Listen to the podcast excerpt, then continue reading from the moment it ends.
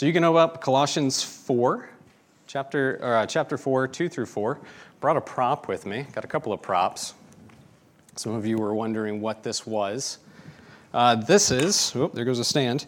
This is a model that my dad built, actually. My dad, especially when we were real little, before too many of us kids came along, uh, he loved to make models. So he made model airplanes, he made model boats. This is one of the boats that he made.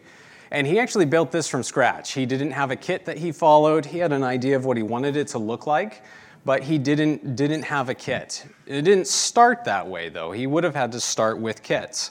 When he was in high school and middle school, he's talked about building uh, models, just bought a kit, put it together, and he would have had a blueprint to follow to know exactly what he wanted that to look like. Eventually, he got to the point with the airplanes that he built and with the boats that he made that he no longer needed to follow a blueprint.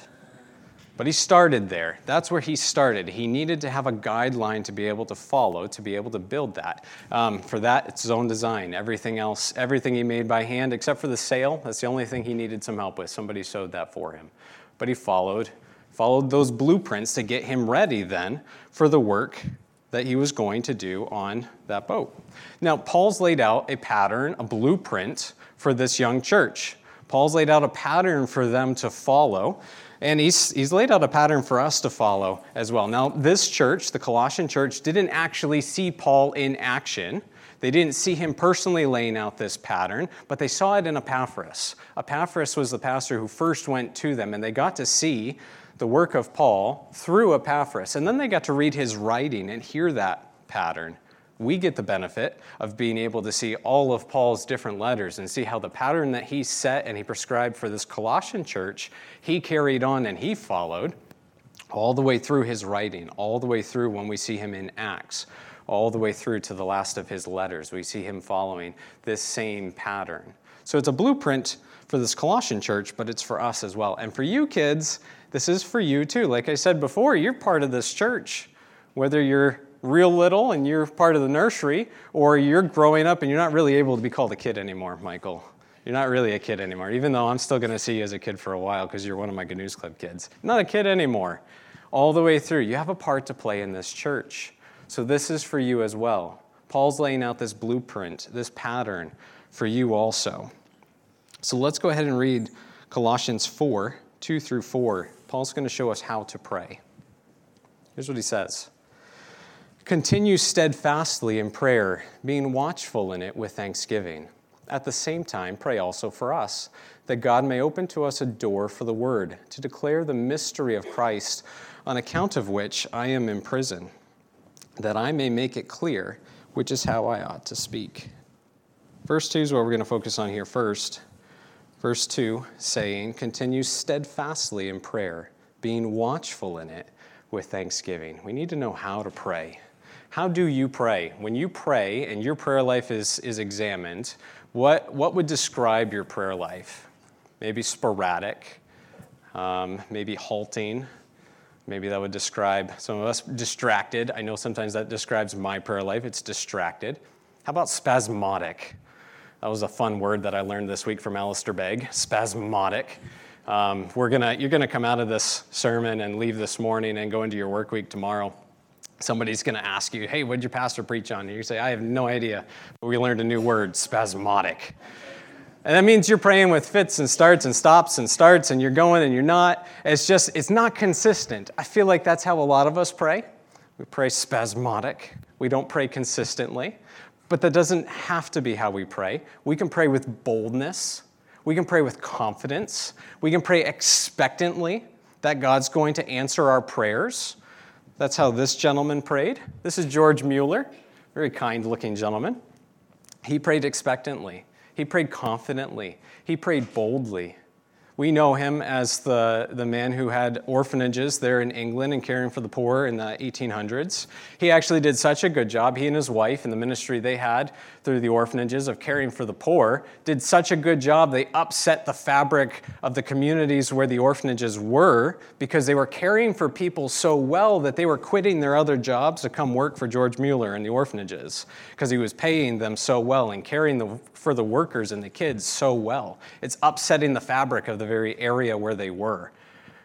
Now, that, if that isn't a good Christian testimony, I don't know what is. He's caring for people in such a good way that they just wanted to work for him and setting that great testimony.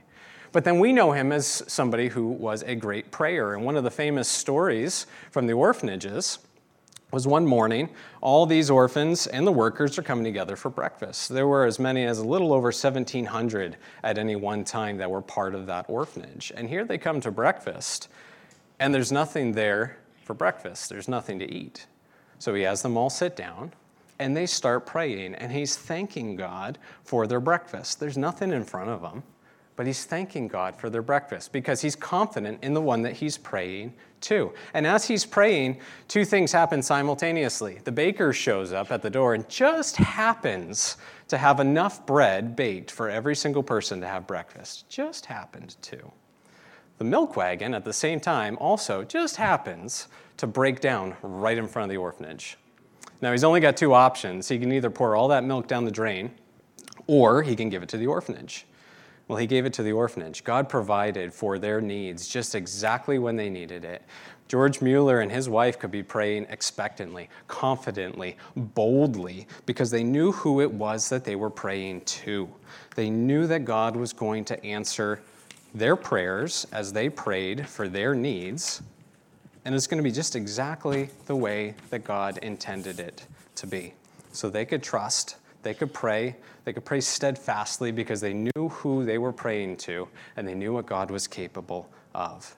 So that's how Paul is directing this young church to be praying. Pray steadfastly, being watchful in it with thanksgiving one of the first things we have to note here is that Paul's already set a great pattern for them to follow of what does this look like to pray steadfastly with thanksgiving. Right at the very beginning of this book, Paul's not actually been there with them yet. He sent a letter, and it's Epaphras who has been there, and Epaphras has told them, told Paul and Timothy and those with him in prison, everything that's been going on in this young church. But Paul is praying for them. He says over in verse 3, he says, We always thank God, the Father of our Lord Jesus Christ, when we pray for you. Always thank God. He's praying thankfully for this church. He's praying thankfully for each of those believers.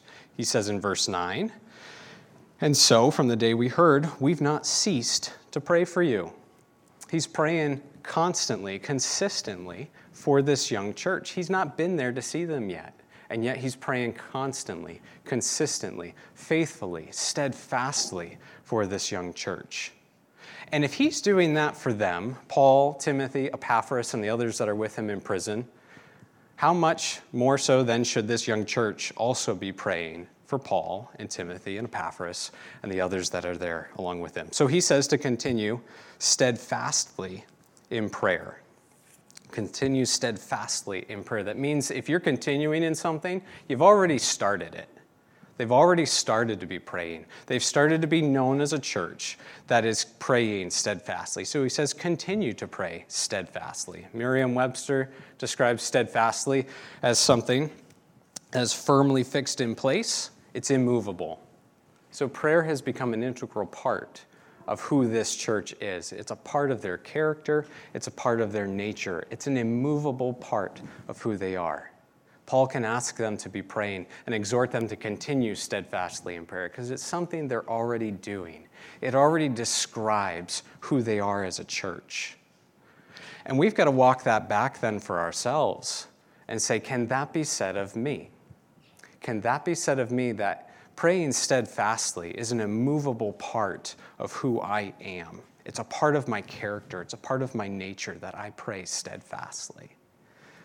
And if you can't say, yes, that's a part of who I am, then you got to ask yourself, why not? Why isn't that yet a part of who I am, an integral part of who I am as a believer? And maybe this isn't something that you confess just as you think for yourself, you do a little bit of introspection and just look at yourself, your own prayer life. Maybe you don't confess this corporately, but I would really encourage you to find a small group of people. Maybe there's two or three that you confide in that are part of your accountability group and tell them, hey, you know, I really couldn't be, it couldn't be said of me that I pray steadfastly. I want to change that. And I'm not really one for setting uh, New Year's resolutions. I just don't, you know, I might set year goals and things like that, but I don't set New Year's resolutions so much. But this might be a good one to set is that in 2023, you can get to the end of 2023 and say, It can be said of me that I pray steadfastly. And going on from there, not just in 2023, it continues on from there that you pray steadfastly. Imagine what God's going to do in your life and in the life of those around you if that's an immovable part of who you are. You continue steadfastly in prayer. Imagine our church, if our church could be said that it's a church that prays steadfastly. I hope we are. I hope that's an immovable part of who we are, the character and nature of our church. There's some of you that are working very hard to make it that kind of church. I don't know if you all know, but there is a prayer group that meets on Tuesday nights. Shameless plug for this. There is a group that meets Tuesday nights at 6:30. Uh, Mark and Ann lead that group. They would love to have any one of you, if you've not yet joined that group, come be a part of that prayer group. It's the perfect sized prayer group because it's just big enough that you can go and be a part of that group, feel like you're part of it, but maybe feel like, you know, maybe I'm uncomfortable praying out loud. You can sit there and you can participate and be a part of it without feeling like you have to pray out loud. And when you do get comfortable to pray out loud, maybe it's a new thing for you, but then you get comfortable saying, you know, I'd like to pray out loud then it's a group that's small enough that it's still personal. You're still praying for one another. You're still praying for the needs of the church, praying for each other, and you're not just one in a crowd. You're part of that group. Would love to have you come out and join that prayer group on Tuesday nights. I hope that it can be said of Galilee that we are steadfast in prayer, that it's an immovable part of the character and nature of who we are. But prayer's hard. Why is it hard to pray? When we're coming to pray, we're coming into the very throne room of God. We're coming to Him. We're talking to Him. He speaks to us through His Word. We have His Word. We can hear His voice through His Word. But then we get to talk back to Him through prayer. And when we talk back to Him through prayer, if we're listening, we hear Him speak back to us in those answers to our prayers. None of that's good with the enemy. None of that is cool with the devil. He doesn't want us in God's Word, He doesn't want us in prayer. He doesn't want us watching expectantly, waiting with thanksgiving for those answers to our prayers. So prayer is hard. Prayer is hard, hard work. Erwin Lutzer talks about this as he talks about prayer, and he notes that you'll see a pattern when you go to pray. Whenever you go to pray, you're going to sit down, you're going to go to start praying, and all of a sudden the devil's going to bring up all those things you need to do for like the next 10 years. To have this whole list running through your head of all the stuff you should have done before, all the stuff you need to be doing. So he says, take advantage of that. If the devil's going to do that, take a notebook with you, write down all those things that you should have been doing. So there you can remember it. You've got them all written down, and then you can get to praying. So it's going to backfire. Go ahead and start writing those down and then pray. But prayer is hard. Prayer is hard work.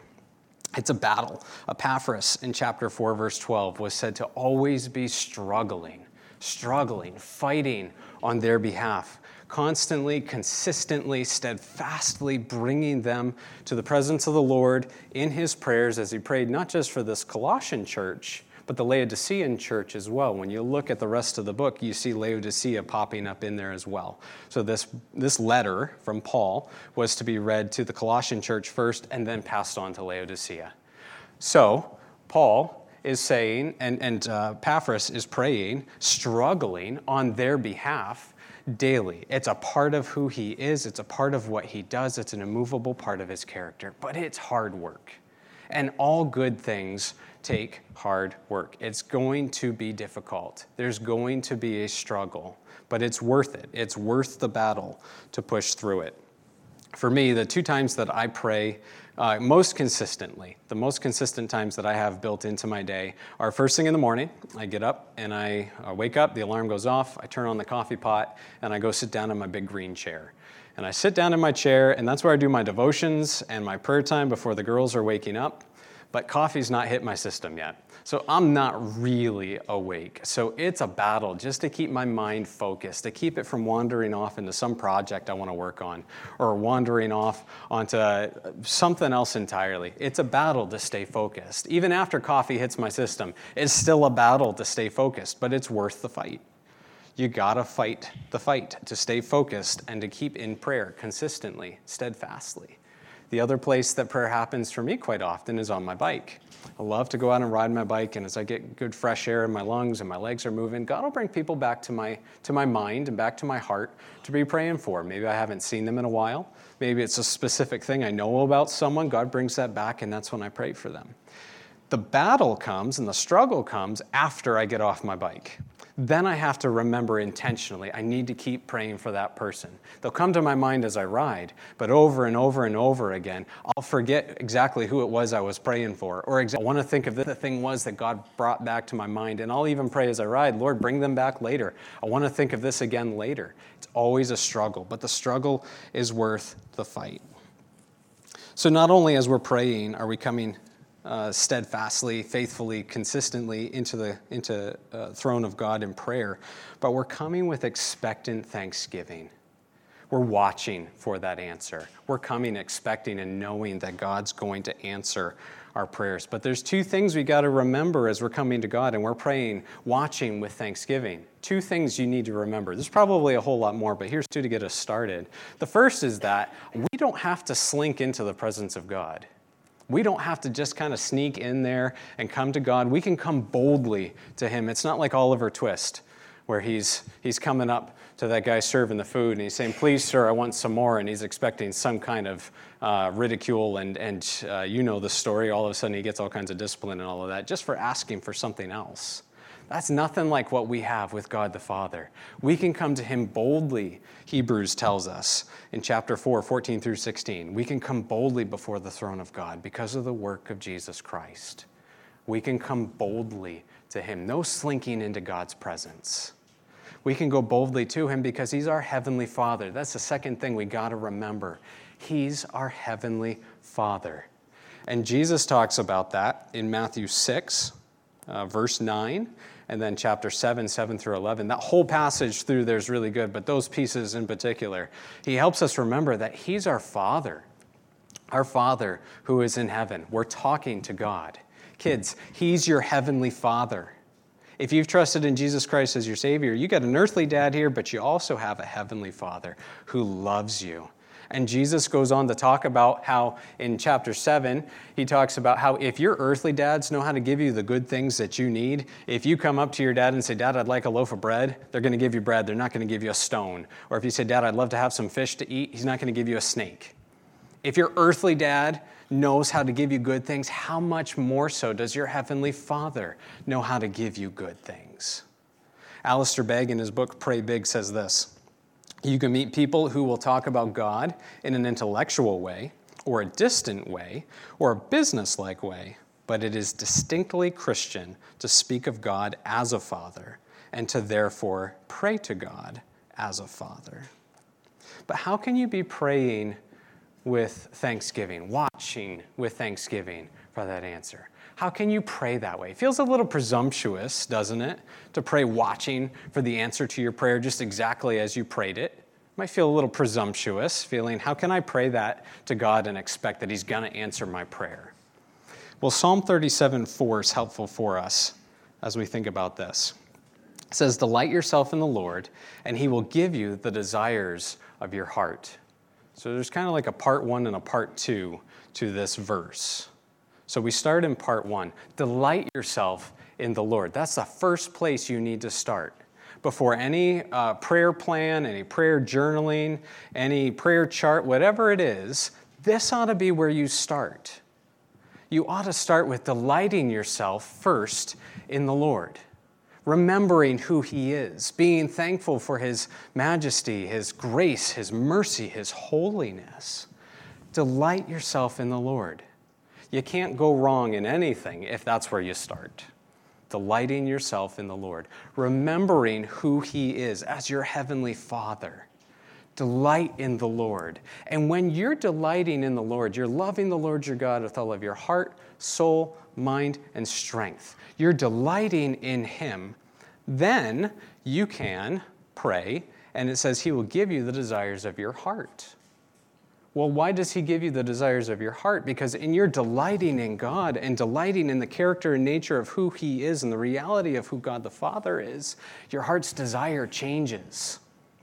Our heart's desire isn't the same as it was before. as we delight in God and we, we get a greater, more clear picture of who He is, that changes us.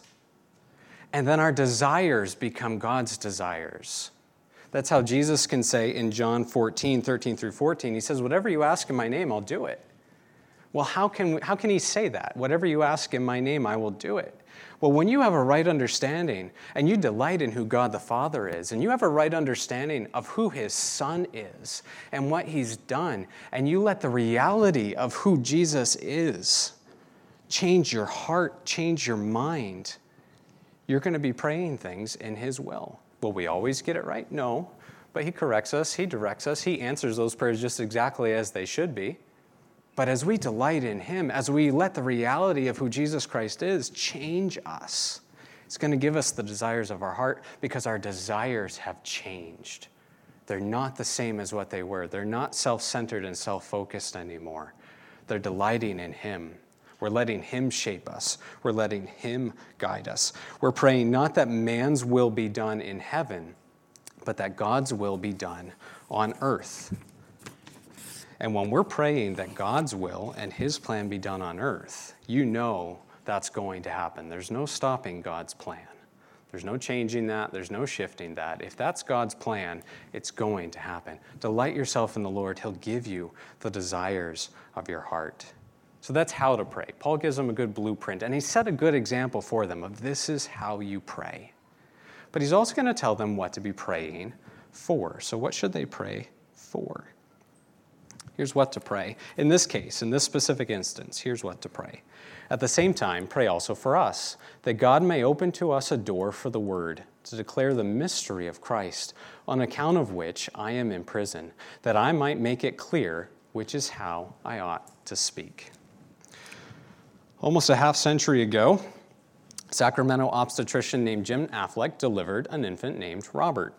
Now that baby has grown into a doctor himself, and he performed a successful heart surgery on Dr. Affleck. Dr. Robert Kincaid was 45 at the time of this illustration. He replaced Affleck's aortic valve, and now the retired obstetrician at 83 feels like a new person, he says. Affleck didn't remember Kincaid, who now works at the hospital where he was born.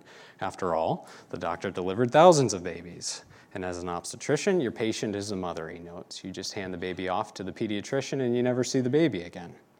But Kincaid, knowing Affleck had been an obstetrician at the hospital, checked out his birth certificate, which featured Affleck's signature. Kincaid also got confirmation from his mom, and when Affleck came for a checkup, the two were able to discuss their ties. We've stayed in touch, says Dr. Affleck, who's glad the operation went well. We didn't have to come full circle on this delivery death thing, he jokes.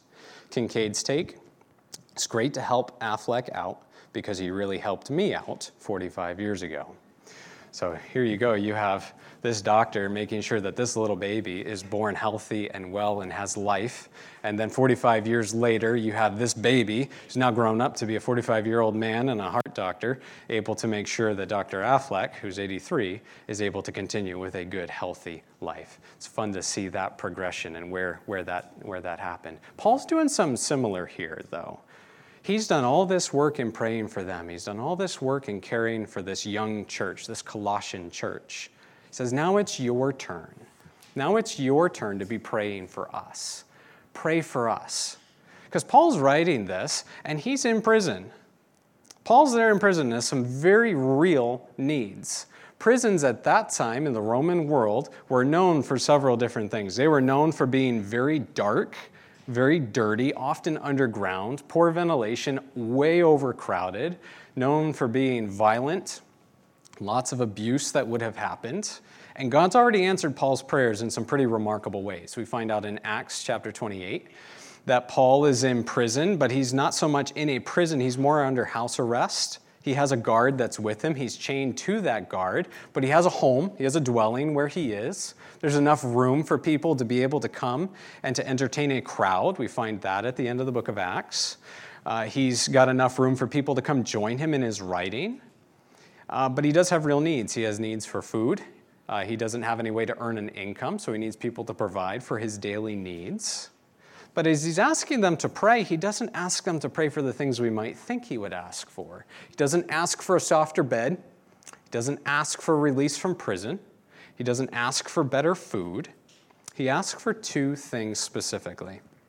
He asks for an open door for the gospel and that he might preach the gospel clearly. Two things an open door for the gospel, an open door for the word, and then he might preach the gospel clearly. So he's praying for an open door.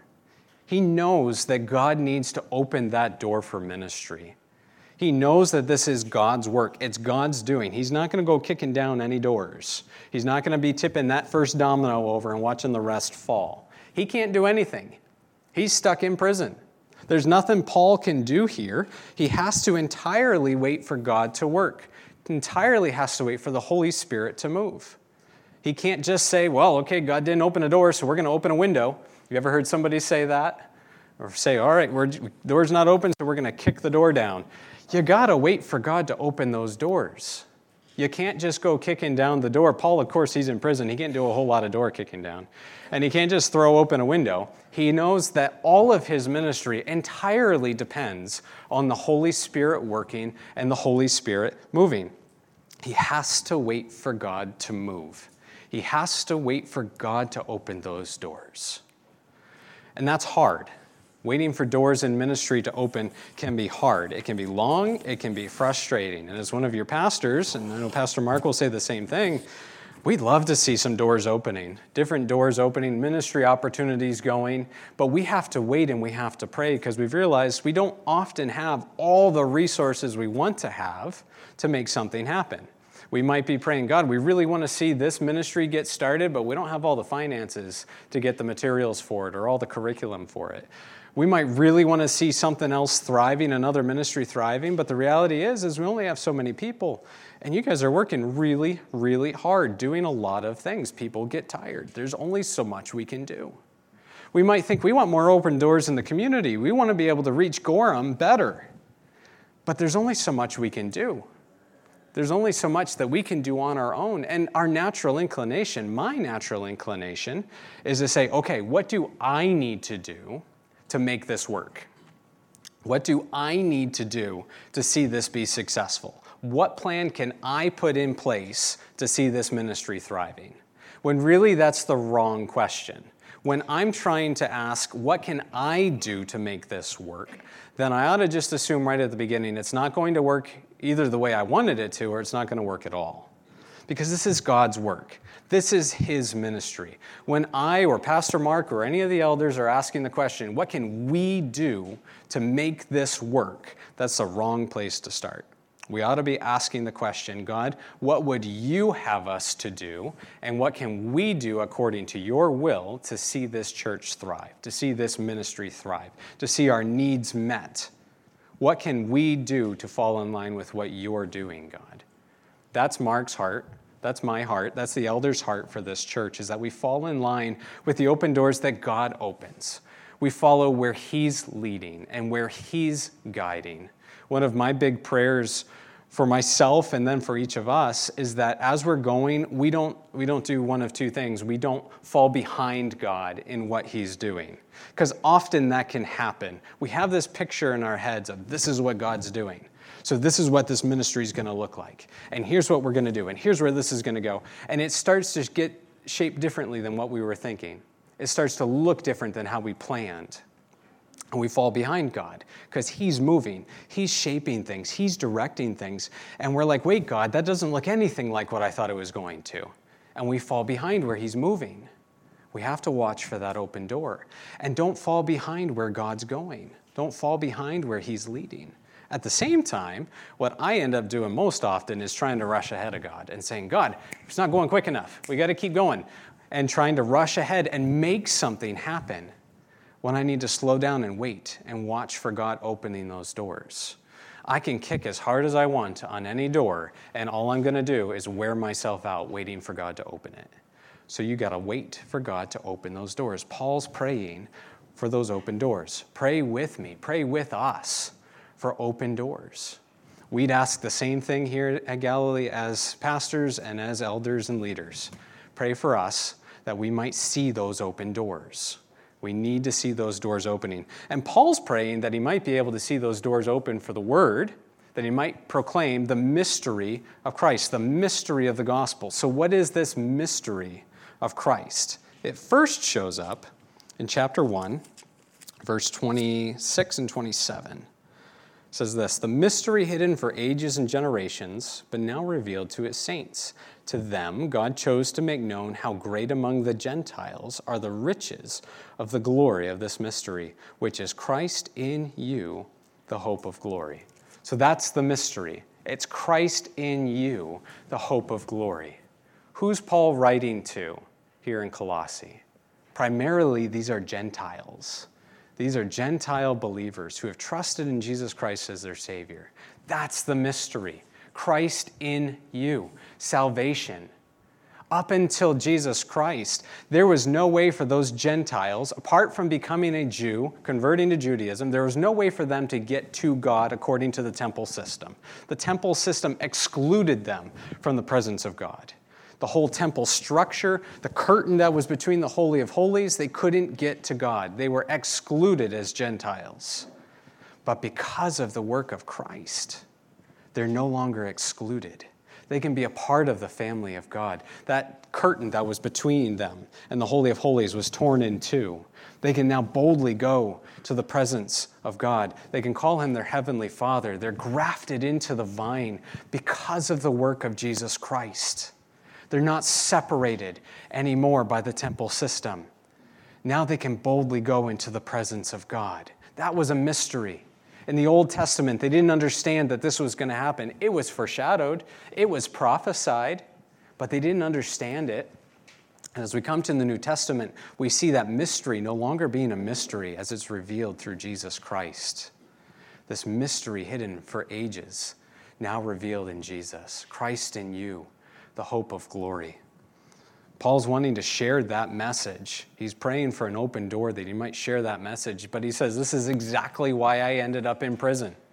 He, got, he, he was put in prison just exactly for sharing this mystery. This mystery that, as the Gnostic teachers of the day would have used the word mystery, it would have been a word that described something hidden, couldn't understand it. It was hidden from the general population. You had to know the right lingo, be with the right crowd, be with the right people to understand this hidden knowledge.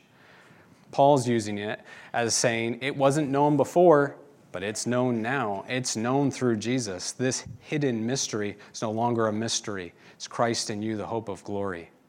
And the Jews weren't okay with that idea. And that's exactly why Paul ended up in prison in the first place if you look at Acts chapter 21 and you go through chapter 22, it's exactly this message that put Paul in jail.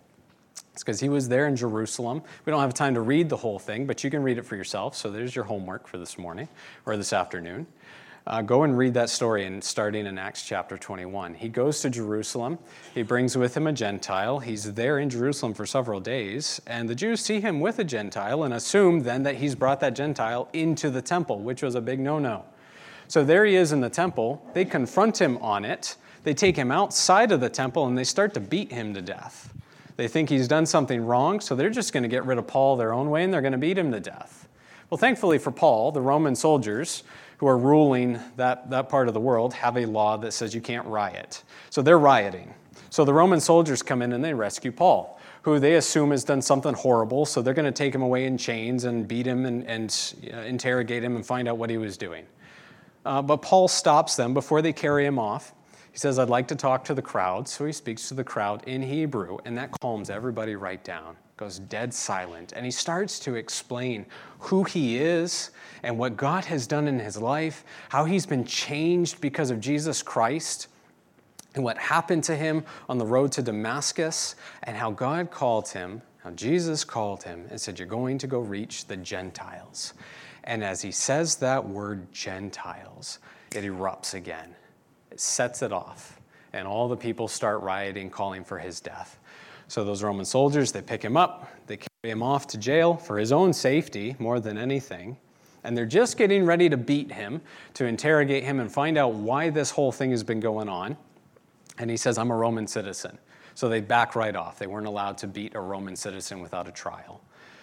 So they back right off, and he starts to explain what was going on. As this ball gets rolling, you can read the rest of the story, this incredible journey then that Paul goes on through being placed in prison for just proclaiming this mystery, the mystery of Christ in you, the hope of glory. it starts that ball rolling to the point where he ends up in jail in Rome. And there are members of, of Nero's household who get saved because of Paul being in prison and being exactly where he is.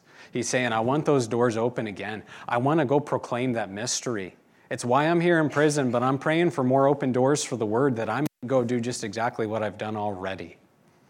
And he's praying for that. He's praying specifically for that. But then he also prays the second thing, or asks them to be praying, that I may make it clear which is how I ought to speak. He's wanting to make a clear presentation of the gospel. That's a total opposite of what the Gnostic teachers of the day would have been saying. They would have made it a mystery, something hidden, something you had to know the secret code. You had to know the secret, the right thing to say, the right thing to do, know the right people. Then maybe you can be enlightened and know what the true truth is. Paul wants a clear presentation of the gospel, a simple presentation of the gospel. He says that's how he ought to speak, speaking to listening ears and starving hearts. Paul's already seen this in the life of the Colossian church, a simple presentation of the gospel. He talks about this at the beginning of uh, the beginning of the letter in chapter 1, 24 through 29. He talks about the gospel that has come to them, how they've responded to the gospel, and how that gospel has seen great fruit be grown in their lives, produced in their lives, and then it's going into all the world producing fruit. A simple presentation of the gospel. They heard that simple presentation, this young church, and they responded, and their hearts and their lives were changed because of it. How many gospel tools are there out there? There's a lot of gospel tools you can use. This is one of them that I used for years in CEF as a staff member. I used that for 10 years as a staff member, but uh, as a student, I learned that long, long before that. This is the wordless book.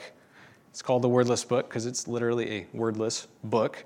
There are no words in this, just colors. And those five colors, including the cover, help you to be able to make a clear, simple presentation of the gospel. We're taught, or we were taught, how to use this in such a way that even a little child can understand their need for Jesus Christ as their Savior. Each of those colors representing a different truth about who God is, about who man is, about who Jesus is, about the fact that our sin needs to be punished, but Jesus Christ took the punishment for our sin on the cross, rose again three days later, and because of the work that He's done, you and I can have our sins forgiven. There's a verse that would go with each of these different pages or a couple of verses.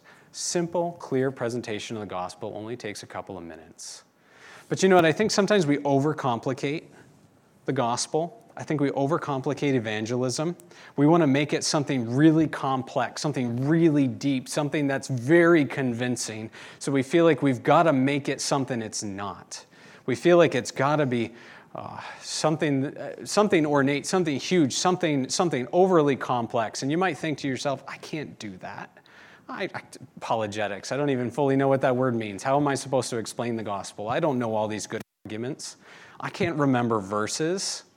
How can I, how can I share the gospel clearly with somebody? Sometimes I think we make the gospel look like that. It's all complex. Uh, on Tuesday, I had Mark Williams and Steve Tinsley over at my house because I needed some help rewiring something in my kitchen. Uh, I had already done some rewiring in my kitchen before. I had two different sets of lights that I'd rewired. They worked great, so I thought this won't be a problem. I'll get them put in. I watched the YouTube video, so I was all set. So I thought, you know, I'm going to get them up in the ceiling. I'll hook them up to the wiring that was already there. I, I did everything I thought I needed to do. I turned on, hit the breaker, went back upstairs and looked, the lights are all on. I thought, perfect, they're working great. I went to hit the light switch and the, the tripped the breaker.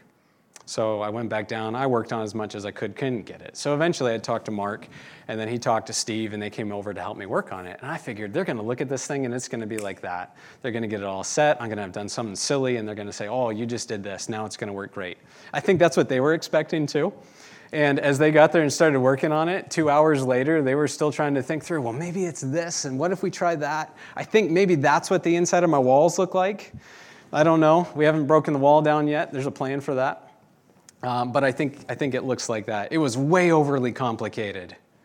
I think, I think we do that to the gospel. We way overcomplicate a presentation of the gospel when in reality it ought to be something simple just an easy just an easy thing that's what i was hoping was in my walls it's not what was in my walls a simple clear presentation of the gospel doesn't have to be complicated. We should be praying the same thing that Paul's praying for, asking them to pray for, that he might make it clear, which is how he ought to speak. Not complicated like that, simple like that. Clear presentation of here's who I was before Christ. Here's what someone shared with me. Here's who God is. Here's who I came to understand that I was. I was a sinner in need of a Savior. That's who Jesus is. And even though I'm a sinner, He's a great Savior. And He took my place, the punishment that I deserved, and died on that cross and fully paid the penalty for my sin, totally appeased the wrath of God in His sacrifice, and then came back to life again. Made the way that I might call upon the name of the Lord and I might be saved. Just a simple, clear presentation of the gospel. And then you watch and see what God does with that. That's what Paul's praying for.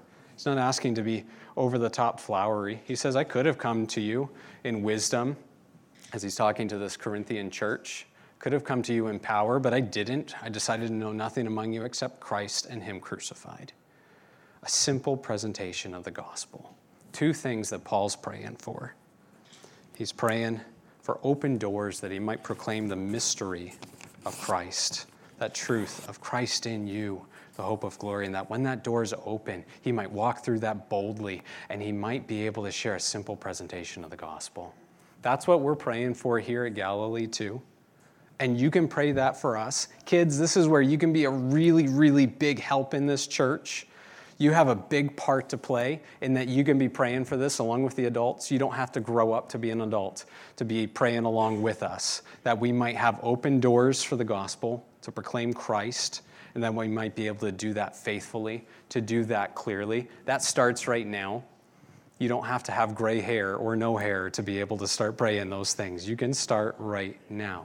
You're a part of this church. You have a very important part to be playing. So be praying for us, for myself, for Pastor Mark, for the elders, as we seek to lead this church well. You can be praying consistently, steadfastly, be praying faithfully, be praying expectantly for us, then that we might look for those open doors. We might lead this church well through those open doors to proclaim the gospel here in Gorham and beyond. And that then we might proclaim that message of salvation, that clear presentation of the gospel, simply and clearly. Be praying for us, just as Paul's asking for prayer for that. He set this great pattern for them. It's a great pattern for us as well. Let's pray this morning. Father, we thank you for your word. Thank you for good patterns to follow. I like patterns, Lord. I like trails to follow. Rather than having to forge ahead and figure this out on our own, you gave it to us clearly and plainly.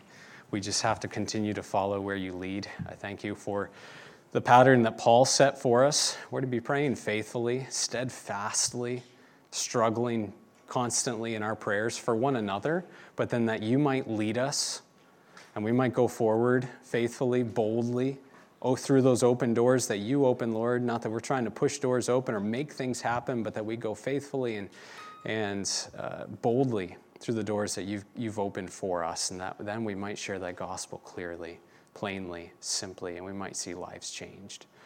I thank you that you do answer our prayers, Lord. When we delight in you, you give us the desires of our hearts. So I pray we might delight in you and you might reshape our desires. In Jesus' name, amen.